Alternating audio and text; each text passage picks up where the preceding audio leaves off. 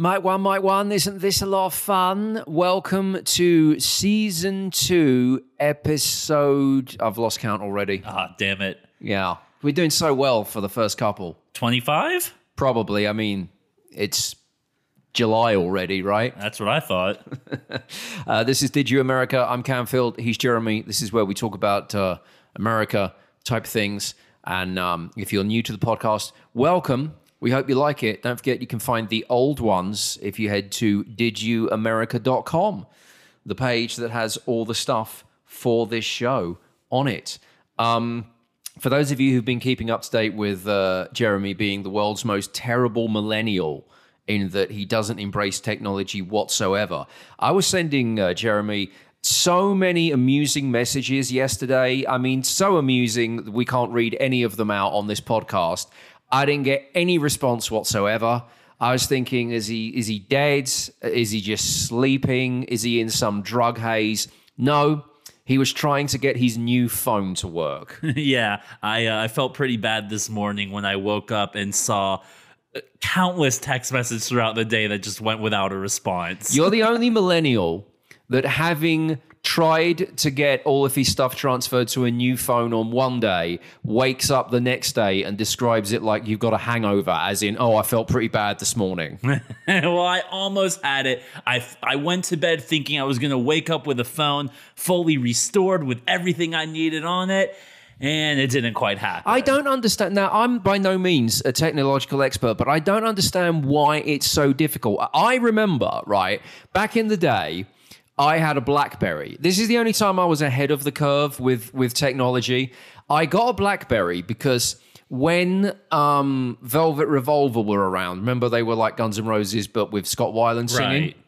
They came in to do an interview with me in the UK, and they all had these BlackBerry devices, and this was before anyone knew what a BlackBerry was. And, and I'm guessing BlackBerry were giving them out to famous people for free to promote them. It was, you know, before the days of Instagram, but probably like a very early uh, version of kind of celebrity endorsements, that kind of thing.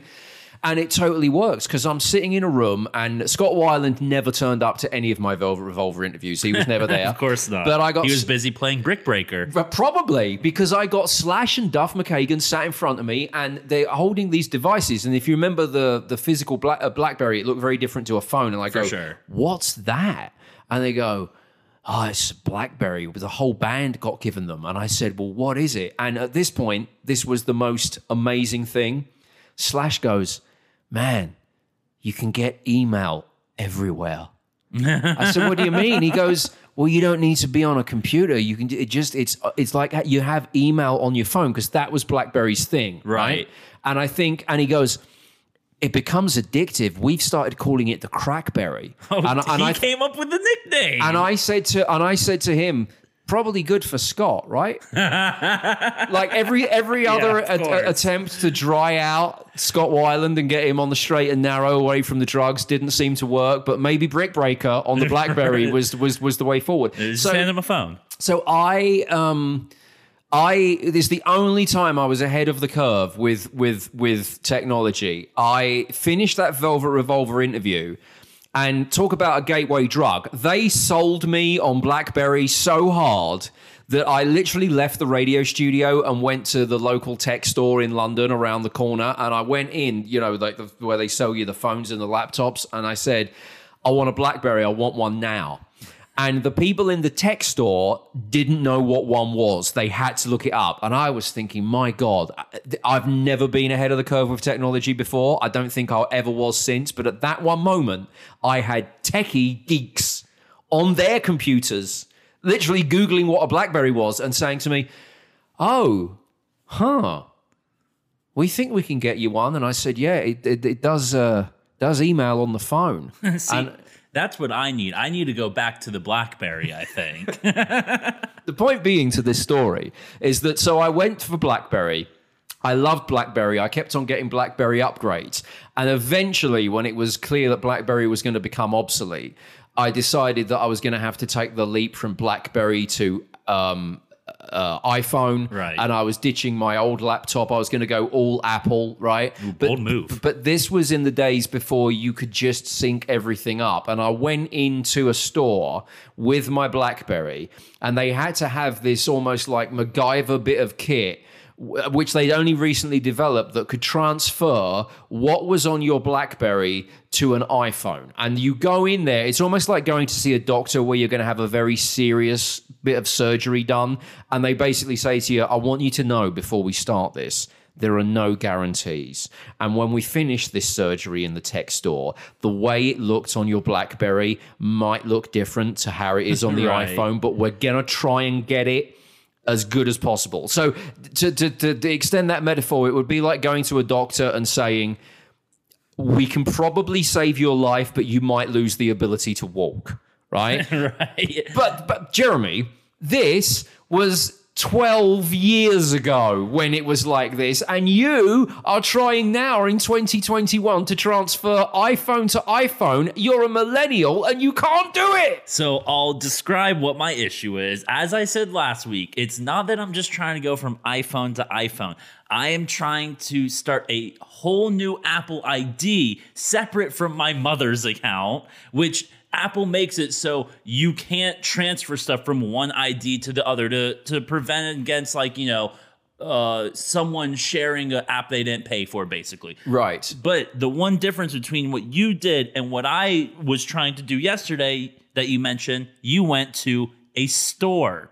I tried going to a store yesterday. I tried, you know, we've discussed on this podcast my issues with the Apple store in the past, mainly the fact that I am banned from the Apple store. But I figured, hey, I'll uh I'll see if maybe with longer hair and a beard now they don't recognize me.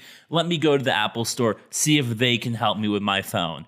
Apparently, every single Apple store in DFW is closed. Oh. There is not a single one. So Or just close to you. apparently, um, they hacked into my computer and made it so they all say closed when I Google Right. it. They don't even want you attempting to walk through the parking lot of the strip mall. So I went to Best Buy uh, because I have like the deal with Geek Squad for my computer where they have to help me no matter what. Right. And uh, I also, I for this new Apple ID, I was gonna set it up on my Mac desktop, which I have not used in a long time. So long, in fact, that the mouse that I have, uh, the battery acid leaked out and broke the mouse.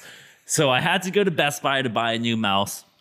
I go to the Geek Squad calendar. I I give them my dilemma. I ask for help, and the lady basically says, "Well, "I don't know anything about iPhones," and uh, set me on my way. So now, yesterday, I'm determined. I'm going to figure it out. I do my research. I'm ready. This is going to be the day that I figure out how to set up my new iPhone. Uh, From 1 p.m. until 11:30 at night. I'm updating things on the computer, updating things on my phone, plugging in. I did three separate backups so if I when I do transfer if nothing transfers over, I still have all the information that was on my old iPhone. Finally, it's it's restoring everything. I think I have everything correct. I go to bed. I wake up in the morning. The thing is complete. I'm so excited. Finally, I'm going to get to use my new iPhone. I'm going to activate it. I'm going to text Camfield. He's going to feel so dumb and so untech savvy compared to me. And I open it up, and all it did was restore everything correctly from my old phone, including the old Apple ID that I no longer want to use. so I'm back to ground zero. you cannot escape your mom in a tech world. Well, that's the other thing is as I'm trying to, uh, you know, save everything, I set up a new iCloud account on my desktop, and then I go to turn on the iCloud on my phone, but it doesn't give you options. So immediately, I'm thinking, oh my god, all my dick pics and weed pics are now on my on my mom's phone. and what what am I supposed to do in that situation? There's no going around that. She's gonna look. So now like i said i'm back to square one i'm uh i'm i think i understand now what i need to do to transfer everything over Right. i'm gonna give it one more attempt tonight And if I can't do it, I'm just gonna say screw it and start all over and lose all my contacts and lose all my photos. You can take new dick pics. I understand, but it's also years of text messages in my note section. Which everything I write down, every thought I have gets written down in my note section, and now that's just going to be years gone.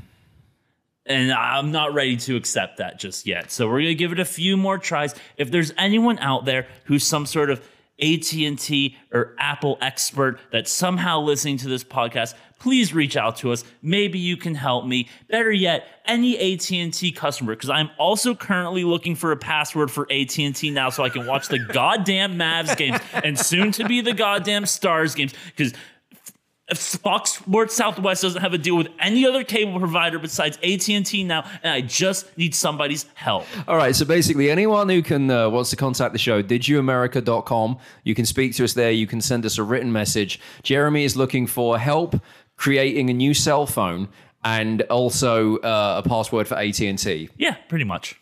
There's a guy who um, is about to lose $234 million in Bitcoin because he's forgotten his password. I guess the the, the whole Bitcoin world is still a, a, a mystery to me. I, I, I, I read about it and think I should understand it more, but I don't really. I, I, in my head, Bitcoin is something that exists on the dark web, right next to where all the Nickelback fans have got their chat rooms, so Right. they, can, they can they can have conversations with no shame.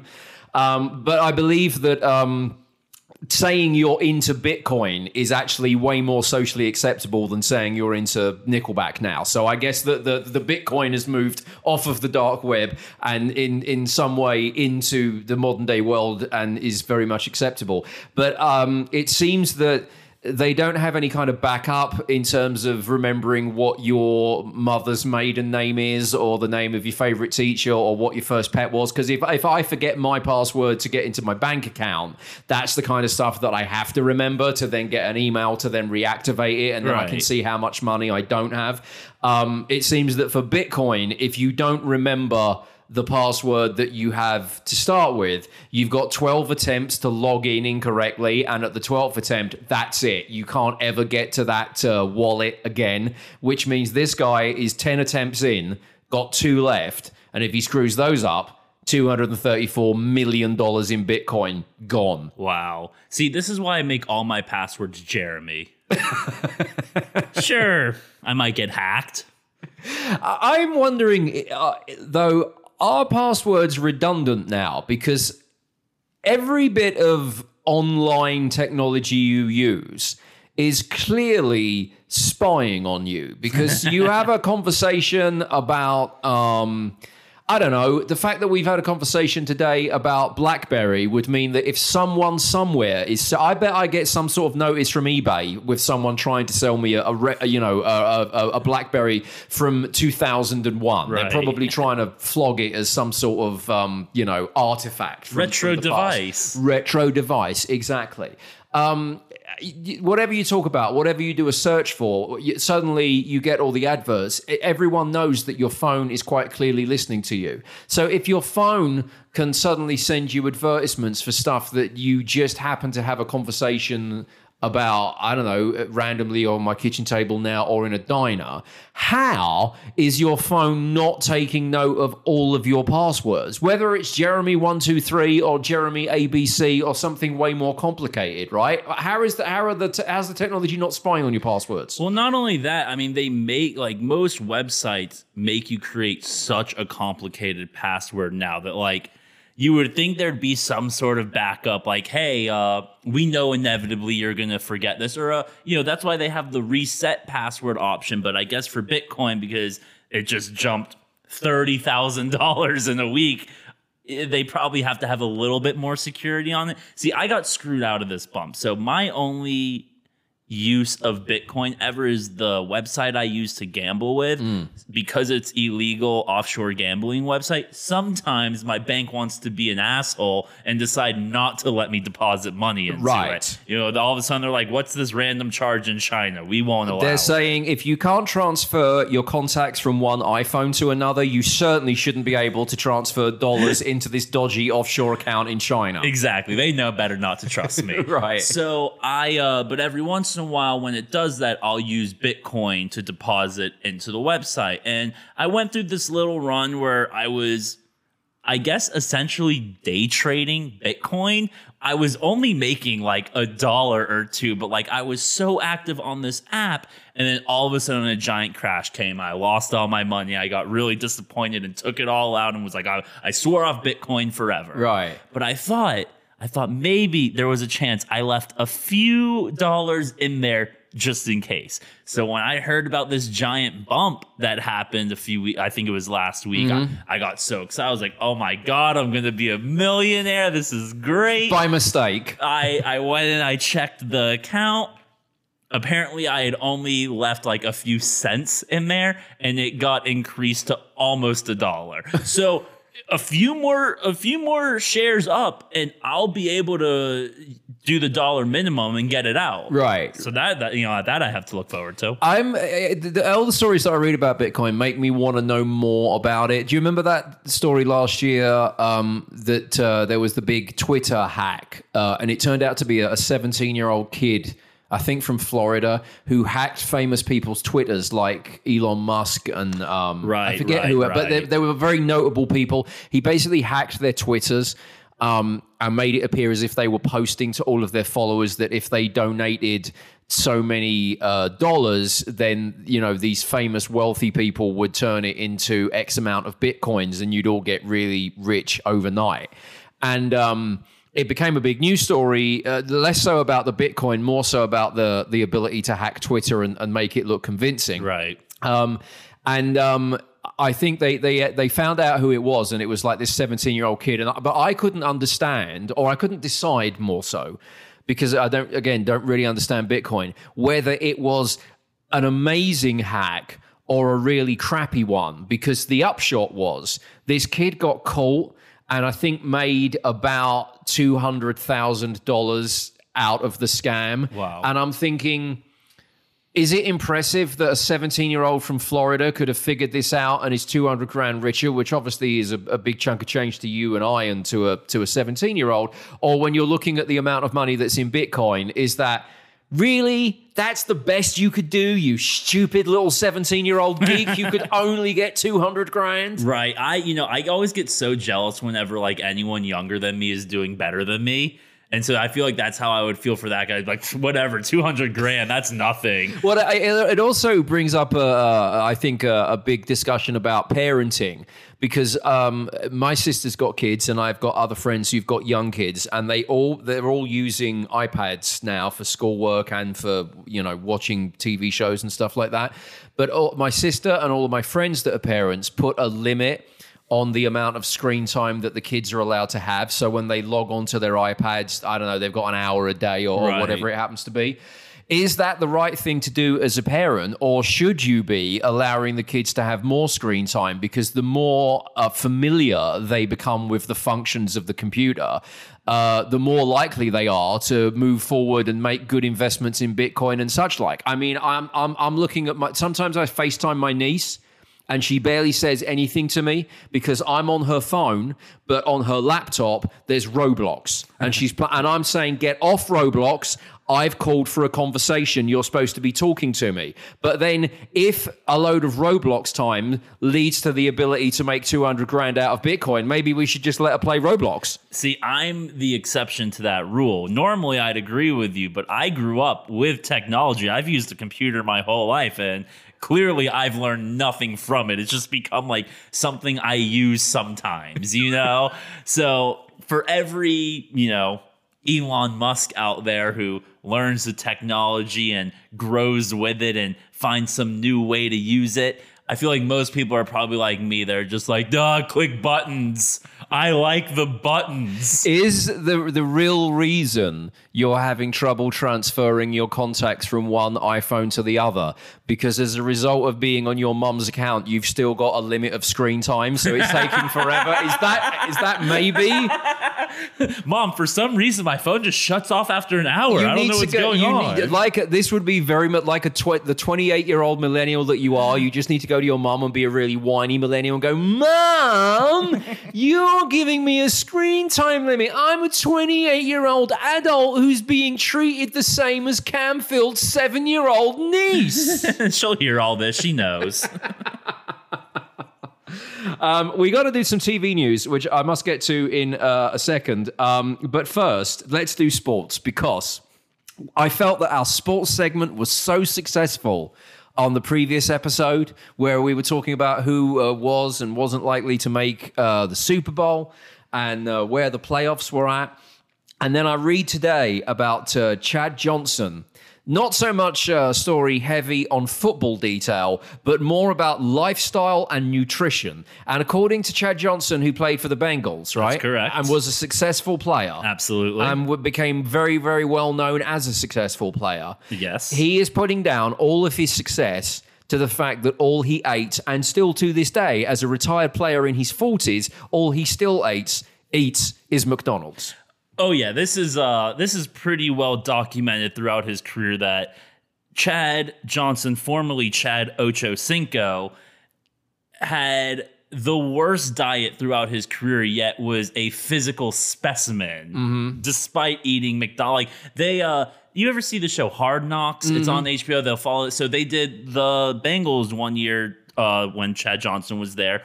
And like he's literally before practice eating McDonald's breakfast and then goes and you know like runs five miles. when you're at that level of a successful athlete, you've got access to the best doctors and the nutritionists. You know, every so often you see those TV ads, and they'll there'll be a really good looking person on there going. Oh my God, I used to be 350 pounds, but I started subscribing to Mealbox, whatever, and they send me this lovely package and it comes in a box and it's got all of my mit right and you you know and that's apparently you've got like the best version of that that's that ba- and you'll get endorsements and stuff so you could have the, the the the best of everything.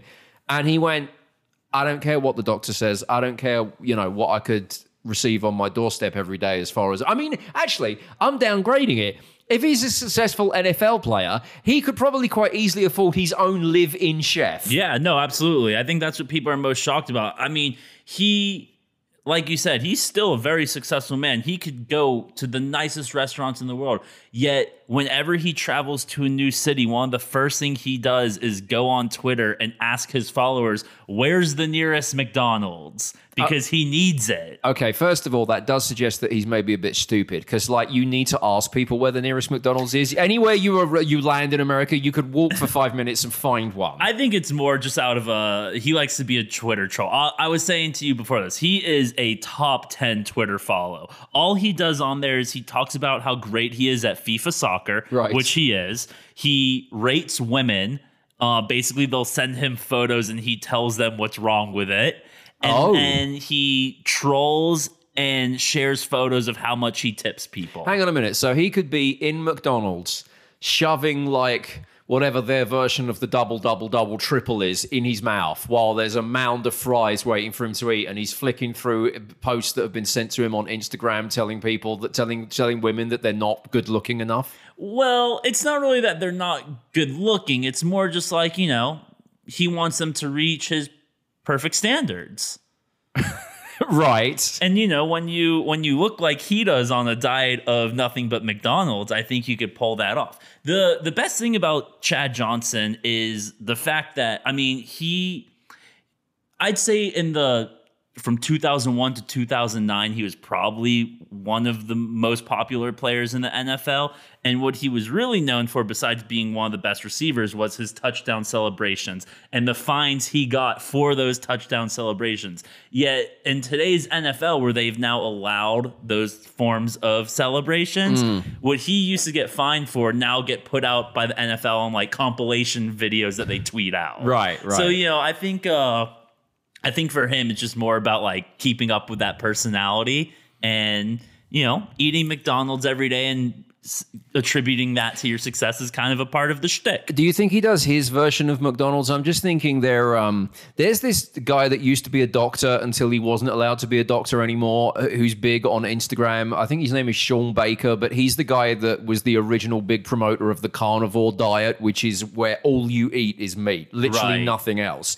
I mean, he will tell you that vegetables are bad for you. Like he would go, you're just going to eat steak and steak and steak. And someone says, what about if I throw in some asparagus? And he's like, stand down with the asparagus. No, just meat. Like he want, and he'll kind of, and you'll, you'll say to him, um, hey, I changed it up for chicken for lunch today. He's like, maybe occasionally, but generally just, just stay on meat So you're gonna die. and and I um there are people that you know he's bought bought out books and he's very active on social media and a lot of people that follow it and say that they've had health issues that have become uh that, that, have improved since they've just been on this meat only diet but and I, I I quite like the idea of doing a carnivore diet, but that that when it kind of it, it sort of to me becomes a little bit suspect where every so often he'll say, you know, to those people who say, I, I want to give the carnivore diet a go, but living on steak is just so expensive.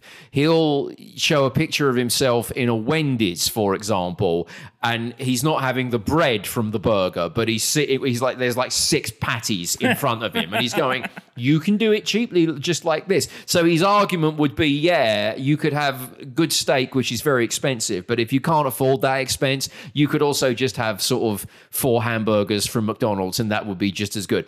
Now, is Chad Johnson doing that, or is he having the fries and the and the buns and the? Oh, he's having it all. You know, now the big the big trend for athletes is the opposite of that diet. It's the it's the plant-based diet. You know, there's there's documentaries made about how it changes athletes' lives, yet you know, I watch a video of Chad Johnson running 100 yards in less than 10 seconds right after eating a Big Mac. You Yeah. know, I I think for my body size, I'd rather stick to that diet plan than the no meat diet plan personally. right? Yeah, yeah, yeah. Yeah, which is why, you know, I'm going to continue to eat McDonald's and feed this beastly body. But there, I mean, I've got friends of mine that are um, personal trainers that are very big on an almost all meat diet. Like they would say that you can have vegetables and some fruit and stuff like that. But the secret to being healthy, dropping weight, building muscle, and all that kind of stuff is the protein that comes from meat. Right, Well, that's like, keto or whatever. Sort of keto. So it's somewhere between keto and carnivore. So basically, the, the, the three ways of doing it is you keep the fat relatively low, you keep the carbohydrates super low, and you keep the protein really high. But you don't starve yourself. I mean, I did it for a while. There was a, a period of quite a few years ago where I got into like really good shape. And my buddy who was advising me, you'd use a well, oh, my fitness pal. It was like the bane of my life for a while because it was all, like it was like every day you were testing yourself because you had to you scan all the food that you're eating and mm-hmm. you put it in and you have to produce the perfect pie chart at the end of the day. And they encourage you to eat a lot, so you would have at least 2000 calories if you were a guy doing it which is you know guys are supposed to be 2000 to 2500 calories a day. So it's not like you're cutting down on calories but you're getting all of those calories from protein which basically means that you just eat loads of meat. So you could probably have if you were doing it as strictly as I did it maybe a slice of bread and that would be pretty much your carbohydrate quota for the day That sounds terrible. Right. And then you could have a few slices of cheese and that would be the fat. And the rest of it is just going to be meat, meat, meat, meat, meat. And he was all about my body, you know, eating chicken. And I go like, oh, Dad, I'm six weeks into this. I'm, I'm just fed up with chicken. And he go, well, have turkey. you know, I've uh I've accidentally been on the keto diet before, but that's just like out of laziness. Like I'll make myself a steak and then realize once it's done that I didn't make anything else. So I'm just like, I guess I'm just having steak for dinner. to be honest, that was how uh, going on this diet that was promoted by my buddy who was a personal trainer worked for me. Because if you're lazy in the kitchen, it is very convenient because all you're basically doing is cooking meat and having a bit of veg with it. So you put your oven on, you stick it in, and 40 minutes later you get it out and it's Ready done. You know, and if you need to get your protein up, I would do things like eat two lean meat burger patties and then stick more meat on the top of them. So you'd have like two chicken burgers and then you'd stick some slices of chicken on the top of that. You know, See, that sounds great, but how much better would it be if that meal was a Big Mac with a side of some McNuggets? yeah, yeah. Do you think Chad Johnson is the athlete version of Lemmy from Motorhead in the sense that Lemmy could do all the speed, Jack Daniels, and cigarettes in the world and, and, and live to 70, which was just completely unheard of. And, and he always said, It's a good life for me. It doesn't mean this lifestyle is going to work for you. Is Chad Johnson the athlete equivalent of that? But rather than, you know, just having, he went, I'm not going to do speed. I'm just going to do McDonald's. Yeah, it's either him or Keith Richards at this point. It Just kind of depends how long this McDonald's diet can truly last him. Yeah. But does he, does he look good, Chad Johnson? Oh, yeah, he looks great. Yeah. He could probably still play. Wow. Well, that's interesting. Hmm. Promoting the. ca- I'm more carnivore than I am plant based diet. There you go. You're you're pretty much Chad Johnson. All right, we're going to do uh, uh, remind you of what song of the week is, and also do the TV news in part two of Did You America. Don't forget for all the stuff relating to this show, didyouamerica.com. All right, let's do uh, part two of Did You America. Oh, if you'd have been a fly on the wall in my apartment for the past 45 minutes, I got to tell you, we did a, a great, probably 20 minute opening segment to what was going to be part two of Did You America. And then what happened, Jeremy? well, then I proved to not be the greatest at technology once again. What happened? I uh, I didn't realize that the computer I used to record this wasn't plugged in, and in the middle of my incredible story, my computer died. So, what we've learned now in uh, what, three, four months of doing the Did You America podcast is that uh, in order for it to work, A, the microphones have to be plugged into the computers that we use to record this podcast, and B, the computers themselves need to be plugged in. Well, See, now we know though. I mean, the future of this podcast is only going to get better. Someone sent me a message uh, last week saying, uh, "Have you ever thought about uh, doing some streaming uh, of it on YouTube? Can you imagine if we introduce cameras to the equation?" Well, first of all, no camera wants to see what I actually look like, and B, no, that would only it would only fail. There's no way we could add any other component to this. Currently, we're struggling with the concept that the computer requires electricity to keep running. so I, I don't know if we're really match fit for having a visual aspect to the podcast as well as the audio aspect. we I mean like this is why we need New York producer to do any everything for us. I think it's time that he moves down to Texas and starts taking on full responsibility. Uh, what we were going to do uh, as the start of part two was remind you about Song of the Week. You can still vote if you go to didyouamerica.com or there is a poll on my Twitter. I'm at Ian Camfield there. Uh, this is where Jeremy, uh, New York producer, and myself each choose a song. Uh, so if you want to vote for my choice, it's Harlem River Blues by Steve Earle. His uh, son sadly passed away from an overdose last year. Steve Earle's released kind of a, a tribute album to his son, which is mostly Steve Earle re recording songs written and performed by his kid, um, including Harlem City Blues. I was quite moved by the rendition Steve Earle did of that song on Kimmel last week. So if you want to vote for that, Harlem City Blues by Steve Earle is my choice. Uh, Ask Anyone by Lice, which is an MF Doom tribute, is my choice. Very big on the tributes this week. Yeah, we're keeping it going. Uh, New York producer going for Lose Your Head by London Grammar if you want to vote for his choice. Who who is that a tribute for? I think it's, uh, you know what, actually, I, I spoke to New York producer on FaceTime earlier in the week, and um, he's almost recovered from COVID. And as much as we joked about the fact that he might die and uh, we'd have no way of getting this podcast up and running, I mean, listen to the story we just told. Um, he was actually telling me, in all seriousness, how bad uh, the COVID was. A New York producer is a 30 something fit and healthy guy. Um, and he was telling me that so it was about two weeks of it just being terrible, but there was uh, one night specifically where his breathing was so bad he was starting to think that he would need to go to a hospital to be on a ventilator because it was it, it, it was that bad. So Uh, maybe "Lose Your Head" by London Grammar is the the, the tribute that they were pla- they were just getting ahead of time in case COVID did get to him. And now we'll just have to decapitate New York producer. Um, so you can vote for those song choices, uh, didyouamerica.com or go to my Twitter at Ian Camfield. Harlem River Blues by Steve Earle for me. Ask Anyone by Lice, Jeremy's Choice, and Lose Your Head by London Grammar. Uh, the choice of New York producer. Uh, now, before we get to the TV news that I promised you, I, I just wanted to do a little bit of Texas news. Um, we discussed previously on this podcast when is the appropriate time to remove your Christmas decorations. And there is this theory that if you leave them up after January 6th, you are going to have a year's worth of bad luck. In the case of the people in McKinney, Texas, which isn't too far from where we are currently sitting in uh, Deep Ellum, I don't think this was bad luck. I just think it was uh, stupidity.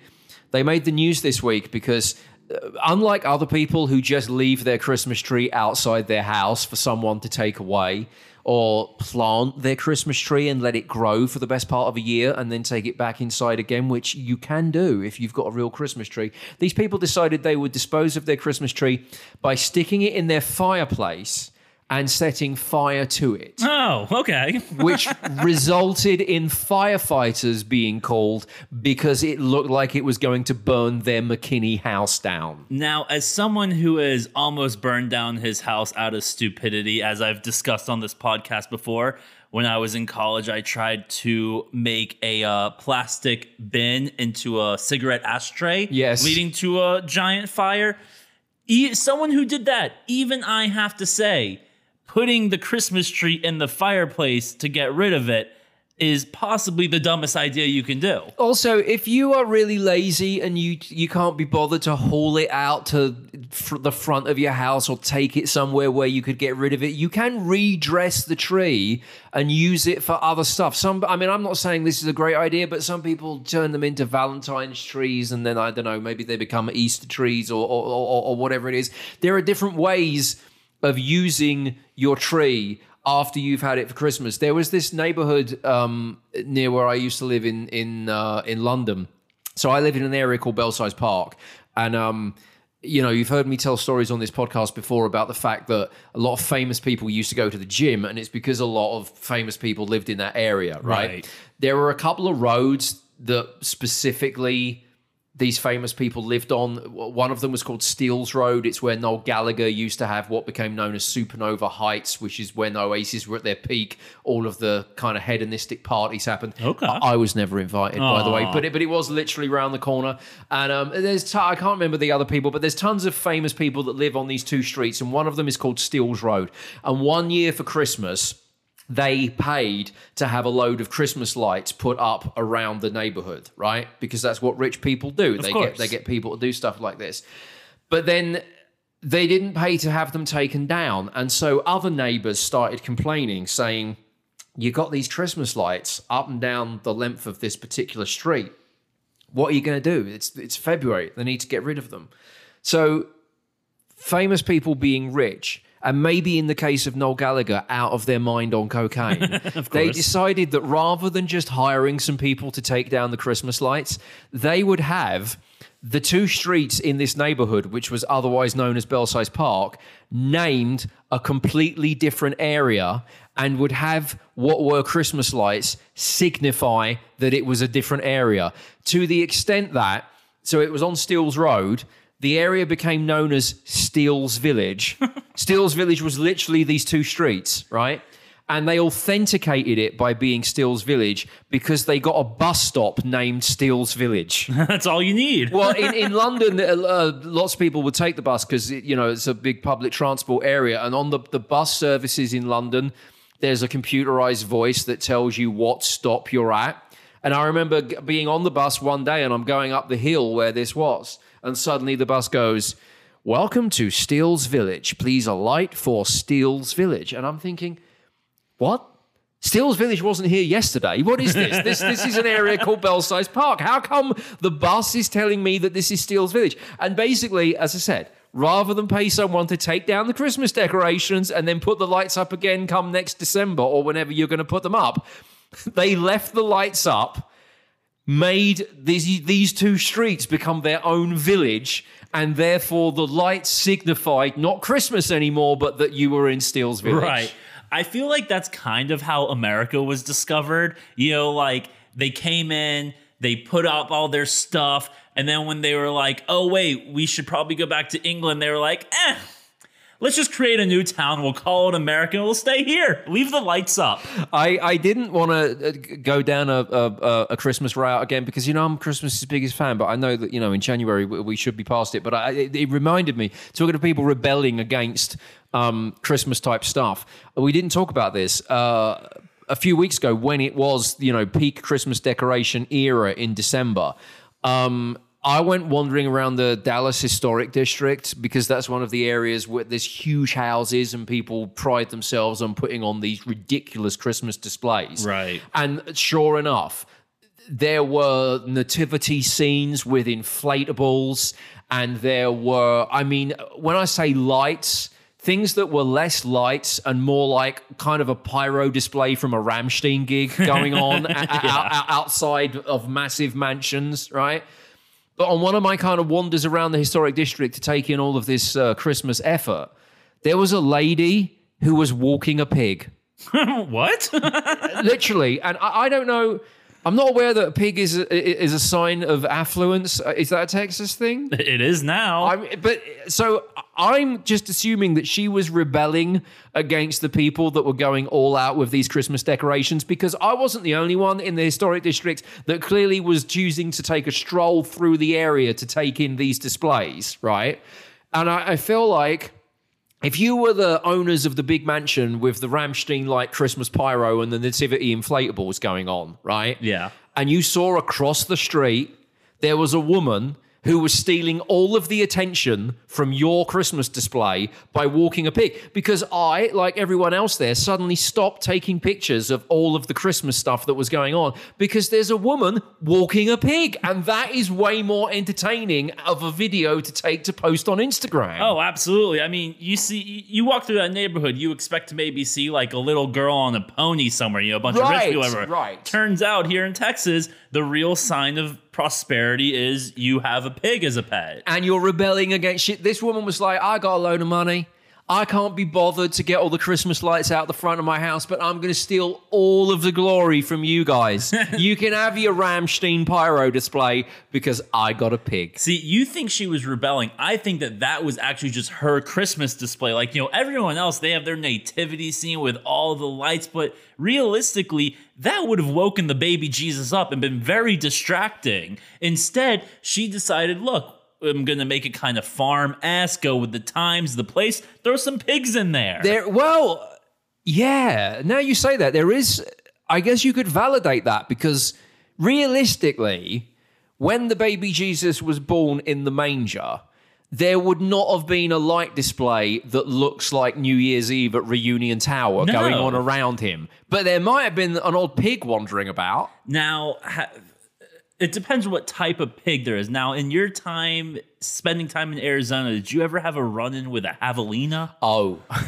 T- um, does everyone know what a javelina is? To explain a javelina to people who don't know. They're basically giant monster pigs that can kill you. Yeah. Well, do they kill? I don't know if Yes, they, they can kill you. No, they can. But generally, I think there's probably been maybe three examples of javelinas killing humans in recent times. Right, but in Arizona, they use that enough as an excuse to be like, yeah, if you come across one, kill it. well, the, the, the thing is with it, when you live in, in Phoenix, which I did, and you lived in a different part of Arizona, Right, you- Tucson. Yeah, you can live in areas where it's not apparent that you're in the desert. I lived in central Phoenix. It just looked like another part of America. Apart from the heat, you wouldn't know that you were in the desert. But the thing is, you only got to drive 15, 20 minutes in the right direction, and your whole landscape changes and it becomes very, very traditional desert, which means that you are exposed to the nature that you would find in the desert. And sometimes that nature creeps into the more populated areas because of the way the, the, the, the landscape is. I mean, for example, like when I, when I was living in Phoenix, my family visited and we went to the, the Phoenix Zoo because I, you know, I had young nieces and they like going to the zoo. And we were wandering around you know, seeing the animals in their cages and such like. But at one point, we're walking up a trail and a snake comes from out of nowhere and literally slithers across the trail in front of one of my nieces. And she's like, Oh, no. ah! Yeah, I and, would and- too. And, and that was an unoff- I said, look, you're getting more value for money. you, we had to pay to get into the zoo to see the animals in cages, but when you go to a zoo in the desert, you might get a bonus snake in front of you. I uh there was one summer that I stayed to take classes and uh I walk out one morning, go to my car. My car is all black. Uh and surrounding my car were about 15 of those lizards from holes that kill you. oh.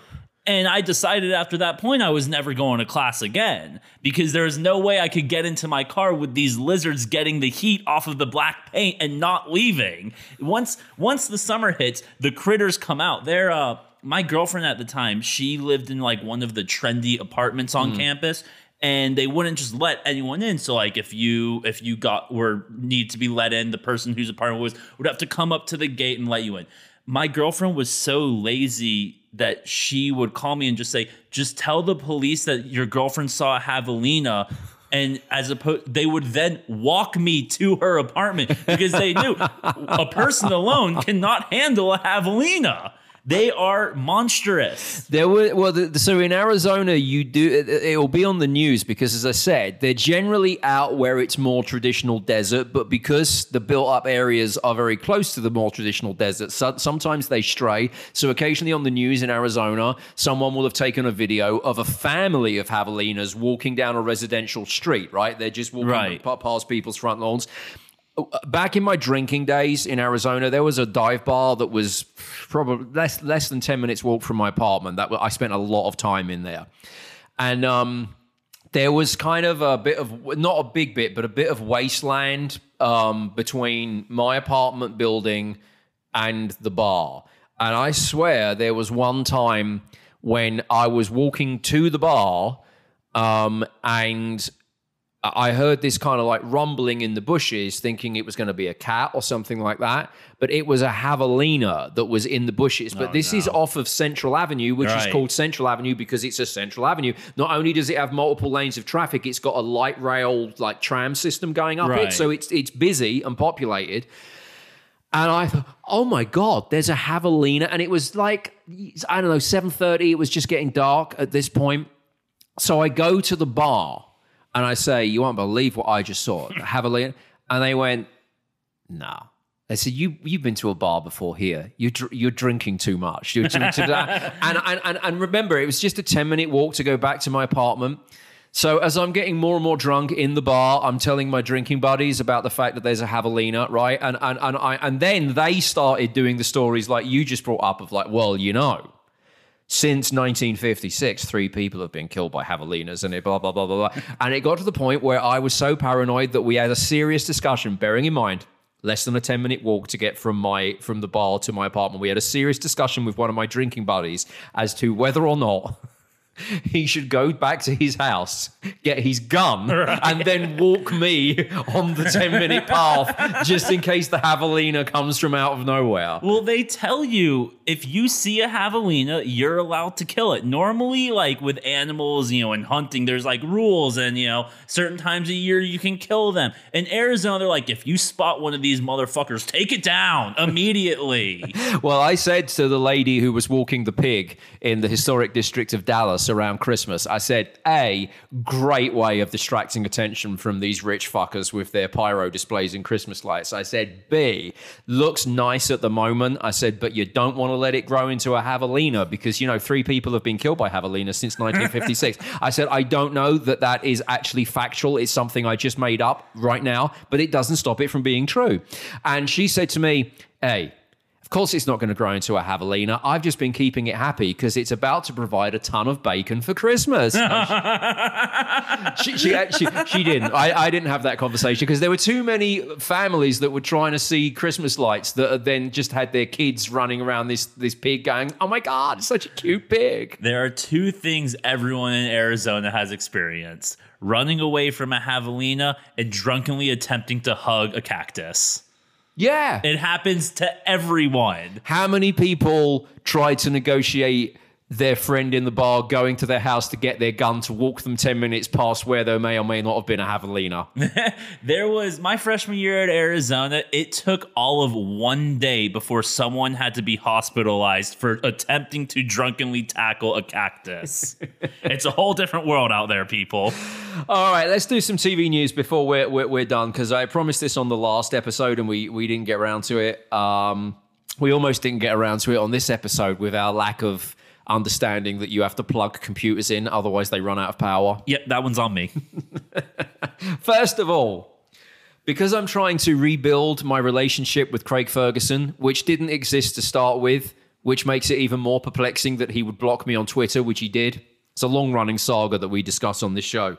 I just want to say congratulations to Craig Ferguson because uh, he uh, debuted his new game show, The Hustler, on ABC last week. And I read lots of reports saying that ABC had the best night of ratings in the specific key demographic, and it was mostly down to the fact that people were checking out Craig Ferguson on the Hustler TV show. Now, were they checking it out because of the TV show, or were they checking out because they heard that all of a sudden this old foreign man covered his arms in tattoos. That is true. I, I see, you're leading me down. I was trying to. I just wanted to make this segment me saying, "Well done, Craig Ferguson." I would have watched your show if ABC hadn't fallen out with AT and T cable and it not being allowed on my TV. But good on you, and I hope to see it. And blah blah blah blah blah. But now, now you are, and I, and I was going to say, by the way, please unblock me on Twitter because you know. I, I, I mean, we can't just not discuss the fact that he took a let's call it a five year hiatus and came back with full arm sleeves. That doesn't happen. What happened in your life that you had to go that far, Craig Ferguson? Okay.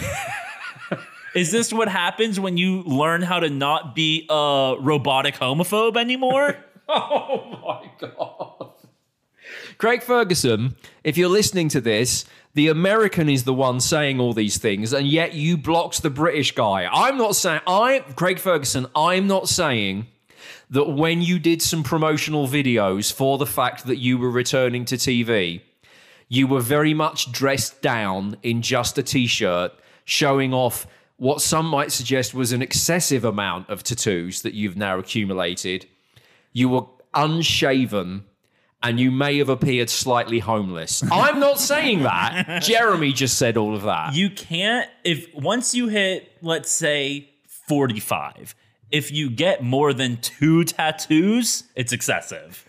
If you go from zero tattoos to seven in that amount of time, that's excessive. He, I, again, I haven't seen The Hustler because uh, AT&T, who charged me $240 a month to have basic cable and internet, couldn't manage to keep ABC, the network, on their um, cable because they had a, they had a falling out. So I didn't get to see the actual Hustler, but I've seen the videos from it on the TV. He's very much dressed up and and you know looks like he's there's a costume budget and such. I think what happened, maybe Craig Ferguson always looked like this, but after five years of not being on TV and having no budget for wardrobe or a razor, he can no longer afford sleeves. Yeah, maybe. I mean, I get he's come across hard times, but generally long sleeve shirts don't cost that he much had, more than t-shirts. He had to sell all of his suits and put them and put them and put them on, on, on you know, like David Hasselhoff is selling the kit car and stuff like that. right. Craig Ferguson was thinking, well, I don't even have anything that impressive from when I had a TV show because I never had any budget because I was on the late late show. All I've got is a gay robot and the suits that I used to wear. So he's had to get. he, he, so he's already he's already sold the gay robot. I uh, I think we came up with a perfect plan though. You want Craig Ferguson, I want Mavs games. Let's trade cable boxes. I get AT&T for Mavs, you get Frontier for your Craig Ferguson. That's a fair trade. All right, yeah. I don't know if I. I'm kind of starting to wish that this was the bit that the computer died on, so we had to redo it because I, re- I remember my intent. I made a note and it said Craig Ferguson got great ratings. Talk him up. That was the note I made for myself for this segment because I'm very, very hurt still that a few years ago Craig Ferguson blocked me on Twitter. I was going to bring up the fact that the same week Craig Ferguson apparently got a, great ABC ratings, it was the same week that Jimmy Fallon achieved the worst ever rating for The Tonight Show. And I was going to go, see, you should have still had Craig Ferguson doing a late show. And I was getting, but no. You called him a homeless person with too many tattoos. Sorry. I now to throw another celebrity under the bus. Is this mean that Jimmy Fallon is just becoming another Craig Ferguson? Can we see tattoos on him in come five years from now? I think if his ratings carry on the way they are, then there's no way that he can afford to go to the tattoo parlor. You know, I've actually I've always been a fan of Jimmy Fallon. I was a I was a big Conan O'Brien fan, so Yeah. I was upset when you know he got the boot and Jimmy Fallon took over. But uh, Fallon reeled me in real quick because in that first week of shows when he took over the Tonight Show, I was in high school. I was sitting in my bed one night, you know, smoking a bowl before bed as I was one to do. And then all of a sudden, in his opening monologue, he tells a weed joke. And at the end of the weed joke, he looked straight at the camera and went, That's right, Jeremy. I just told a weed joke. What do you think about that? As like a capper to Yeah. his weed joke, and my jaw dropped, and I, I was like, "Oh my god, Jimmy Fallon is in my room watching me do this right now," and I jerked off to give him a little show.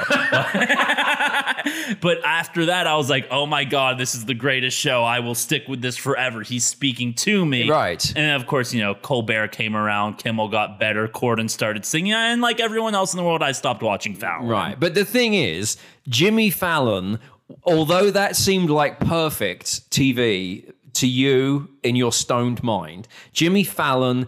In reality, wasn't specifically talking to you. Craig Ferguson 100% specifically blocked me. I mean, you don't know that. He might have been talking to me. I was very high that day, and I've yet to find a clip of that joke happening again. So it could have all been in my head.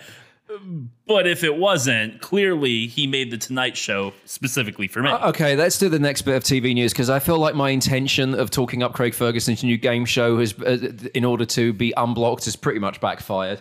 Um, okay, I'm going to say this now in case this bit goes astray.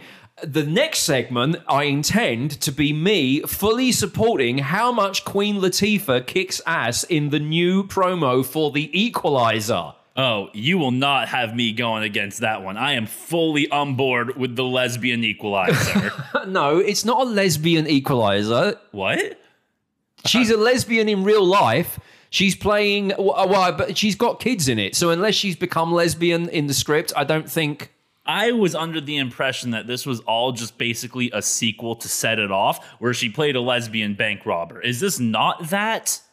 Well, I don't know what set it off is. Oh my god. Set It Off is without question Queen Latifah's best work. It's uh it's essentially what I just described. It is a Lesbians rob a bank. lesbian bank robber movie. Okay. And it is wonderful. The only other example of her spectacular work is the movie she did with Steve Martin bringing down the house. Other than that, it can all go. Right. Okay. Well, unlike you know how the, the, it, it's now the general opinion that if you're straight, you can't play a gay person on TV. If you're gay, you can play a straight person on TV. I believe because she is a lesbian in real life, but she's playing. She's got kids in the in the in the in the the, the um the the the trailer that I've seen. Yeah, but that that doesn't mean anything. No, I know, but I don't. Th- but but I'm saying that it's not suggested that there's a lesbian story arc to the Equalizer. What? See, you're making this go astray as well. Oh, my point. This, how have we? How has this become a? Is she or is she not a lesbian in the Equalizer? That's irrelevant to the point I was making. The point I was making was that if you watch the advert for the equalizer, she's pulling out a gun, beating people up, running around. Like, it looks great. Yeah, I, look, I'm on board. What my point in saying all this was is, you know, I think some people were shocked that Queen Latifah could pull this off. But if you've seen her lesbian bank robber movie, Oh. Set It Off, then clearly you know that she can pull off the equalizer. Right, so maybe what she said was okay. I was really tough robbing a bank, playing a lesbian. I think my acting can stretch now to playing a straight person, being really tough in a, in the in the Equalizer. So so basically, she's doing a TV version of the movies that Denzel Washington has made, right? Yes. But wasn't it? I think it was a TV show originally. In the 80s, Right. it was a TV show with a British guy based in New York, right? Um, now, so they've gone from straight British white guy to lesbian black female. 2021, folks. the thing about the the original version of the Equalizer, and there there are clips of it on YouTube. The guy who played the Equalizer was way too old to be playing the part, and this is before Hollywood had figured out how to cast people that are maybe too old for the role, but still make them look kind of good. So you could argue that you know Harrison Ford shouldn't be playing Indiana Jones or. Um, Liam Neeson's too old for Taken, but if you look at Liam Neeson in that most recent Taken movie, it's fine. Yeah, he's an old man, but he's still got the skills, and it kind of works, right? oh, for sure. But Hollywood's figured out a way to do that. I think as you know, A-list actors have, have have aged into old age. If you look at the 1980s YouTube clips of the Equalizer TV show, the British guy who played the part is called Edward Woodward. I'm not. I'm not making this up. And and and Edward Woodward is about as is about as tough as his name would suggest. oh my god. Well, tough to say or tough meaning because those are two completely. So he's things. old and he's grey, and it's the same plot. Queen Latifah is playing the same role that Denzel Washington's playing, and Denzel was playing the role that Edward Woodward played. They, they are all people who were part of some sort of government organization that have retired, but now are basically people for hire if you've got problems that the police can't sort out right. um, you can you can hire these people and they'll come and they'll fix it for you. Now you watch Denzel Washington do it, and he's pretty tough. Uh, he's got some moves. He relies on a lot of gadgets and stuff like that. Judging by the Queen Latifah trailer, she is hard as fuck. Like she is busting into rooms and smacking people in the face and pulling out her gun and stuff like that. If you watched Edward Woodward be the equalizer, I mean, if there was a mugging happening on a, a subway station, he wouldn't have got down the stairs in time to save the bit. Like he, he's his equalizer would have stood at the at the top of the stairs, seen a mugging happen at the bottom of the stairs as you go into the New York subway station. He would have been like. Oh, okay. I don't think my back's up to getting down this flight of stairs to save these people today. It was a lot more of a slow moving TV show. See, for all those people who, when they heard Queen Latifah was going to be in the role and was like, "Oh, why would they pick a woman?" That's that goes to show you why she is the perfect person for the role because the old British guy couldn't even walk downstairs. Now, Denzel Washington, awesome action star, but does it in a much more suave than aggressive mode. People forget Queen Latifah started out her career as a rapper. Mm. She had her lesbian bank robber movie. She I must watch this movie it's now. wonderful. It, she, she has a lot of toughness in her past before you know her stretch of movies like Last Holiday and stuff like that. So I think Queen Latifah Equalizer, call me crazy, might be end up being the best Equalizer. I I sent the trailer to a buddy of mine in the UK who normally likes these these action movies. And um, he sent a reply back going, It looks shit. And I said, What do you mean? And he goes, Look at the scene where she's running from the exploding house. She can't run. And I was like, What? So I went and looked upon it again. She is running out of that exploding house in the most convincing way. I sent him a reply saying, if, uh, if you were in a house that was about to explode, you'd be dead by now, you fat bastard. so I, I, t- t- I- and again, I, I'm not overly familiar with Queen Latifah's catalogue like you are. I think I would love lesbian bank robbery. That sounds like m- totally my type of You, movie. we're watching Set It Off. Pause the recording. again. but the but the her playing the equalizer, it looks amazing, and it's a great argument, right, for any people that are in the 2021 woke generation that are always talking about old white men. This is one great example where uh, Queen Latifah is actually so much better than the old white man who originally played the Equalizer in the 1980s. Like I said, his name in reality was Edward Woodward, and he was about as convincingly hard as his name suggests. Yeah, I think I would take a Queen Latifah over that all day. Yeah. There's something about the role where you just need to have a wildly dumb name. Well, also just the way that they've kind of spliced together the promo where they're walking into some dodgy situation and someone says to Queen Latifah, Shouldn't we be armed? And she's like, Yeah, I've got a gun. And then she's like pistol whipping someone. and then she, I mean, just everything about it is like, oh, it's just so good. I want there to be a scene where there should be car chase. It looks like one of my favorite ever TV shows from the 80s. I, I hope that they keep it to a 60 minute format, even if there's an overall story arc that continues through the season. I hope they keep it to the old school 60 minute action TV format where every episode there's a new storyline. So you don't have to know what happened in season one, episode four to understand why there's a plot development in season two, episode seven.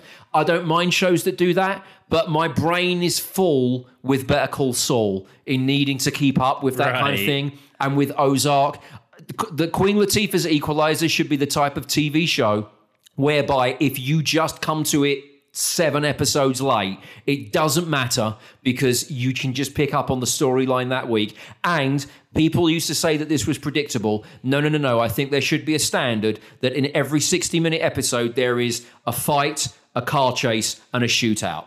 Well, I think we should mention that this show is actually premiering after the Super Bowl. So most likely no one will watch it, so they will need people to uh be able to pick up on the show whenever. I was going to ask you about that because I don't. I remember after last year's Super Bowl, James Corden premiered some new game show that lasted that episode. yeah, I think like historically everything that airs after the Super Bowl doesn't make it. like I don't know that for a fact, but there's always like some big premiere after and like after watching a 4-hour uh, spectacle of, you know, halftime show, pregame show and the actual game, no one's ready to like sit down and watch a sitcom. They're like I have to go to bed because people work. I don't know. We could be two hours into the Super Bowl and I'm bored out of my mind if it's a dull game and I'm going, oh, hang on. We are two hours away from some some serious Latifah pistol whipping. That's the name of my rock band. I'm all up for it. I think it's amazing. Uh, I think we're done. I, oh, there's more stuff. I, we we need to talk about David Hasselhoff's auction. We didn't get that far. It's your fault. You made you you you insisted on calling Craig Ferguson the homeless man with tattoos. I'm sorry, we'll never get you that kit car replica. And I mean, I've just got massively behind Queen Latifah in the Equalizer. You, you've now basically told me he's going to last one episode. I'm my goal is to get you and I and this podcast canceled before it ever gets started. I'm to be now trying to DM Queen Latifah after because I'll think the Equalizer is great, and I will stay on the TV network after the Super Bowl's finished to watch it, and I'll be like, "Dear Miss Latifah." I'm very sorry that your TV show got cancelled after one episode, but I was very much looking forward to everything you've done. Do you think you could DM me a link to all of the other episodes just so I could see them? All you got to do is use on her the pickup line that Eugene Levy uses on her and bringing down the house. Just send her a message saying the cool points are out the window, and baby, you got me all twisted up in the game. All right, we're done. Uh, did we America today? We definitely did in Guatemala. Didyouamerica.com is where you can go to for all the stuff relating to this show. Uh, you can buy t-shirts there. You can vote for Song of the Week there. You can send us a message there. You can send us a voice message. You can send us a written message. Oh, God, I still didn't get around to the, people have sent messages and I didn't get around to them again. I'm sorry. We got sidetracked. I will do that when we reappear again next week. Didyouamerica.com for all of that. Thank you for checking out this one. Craig Ferguson, please unblock me.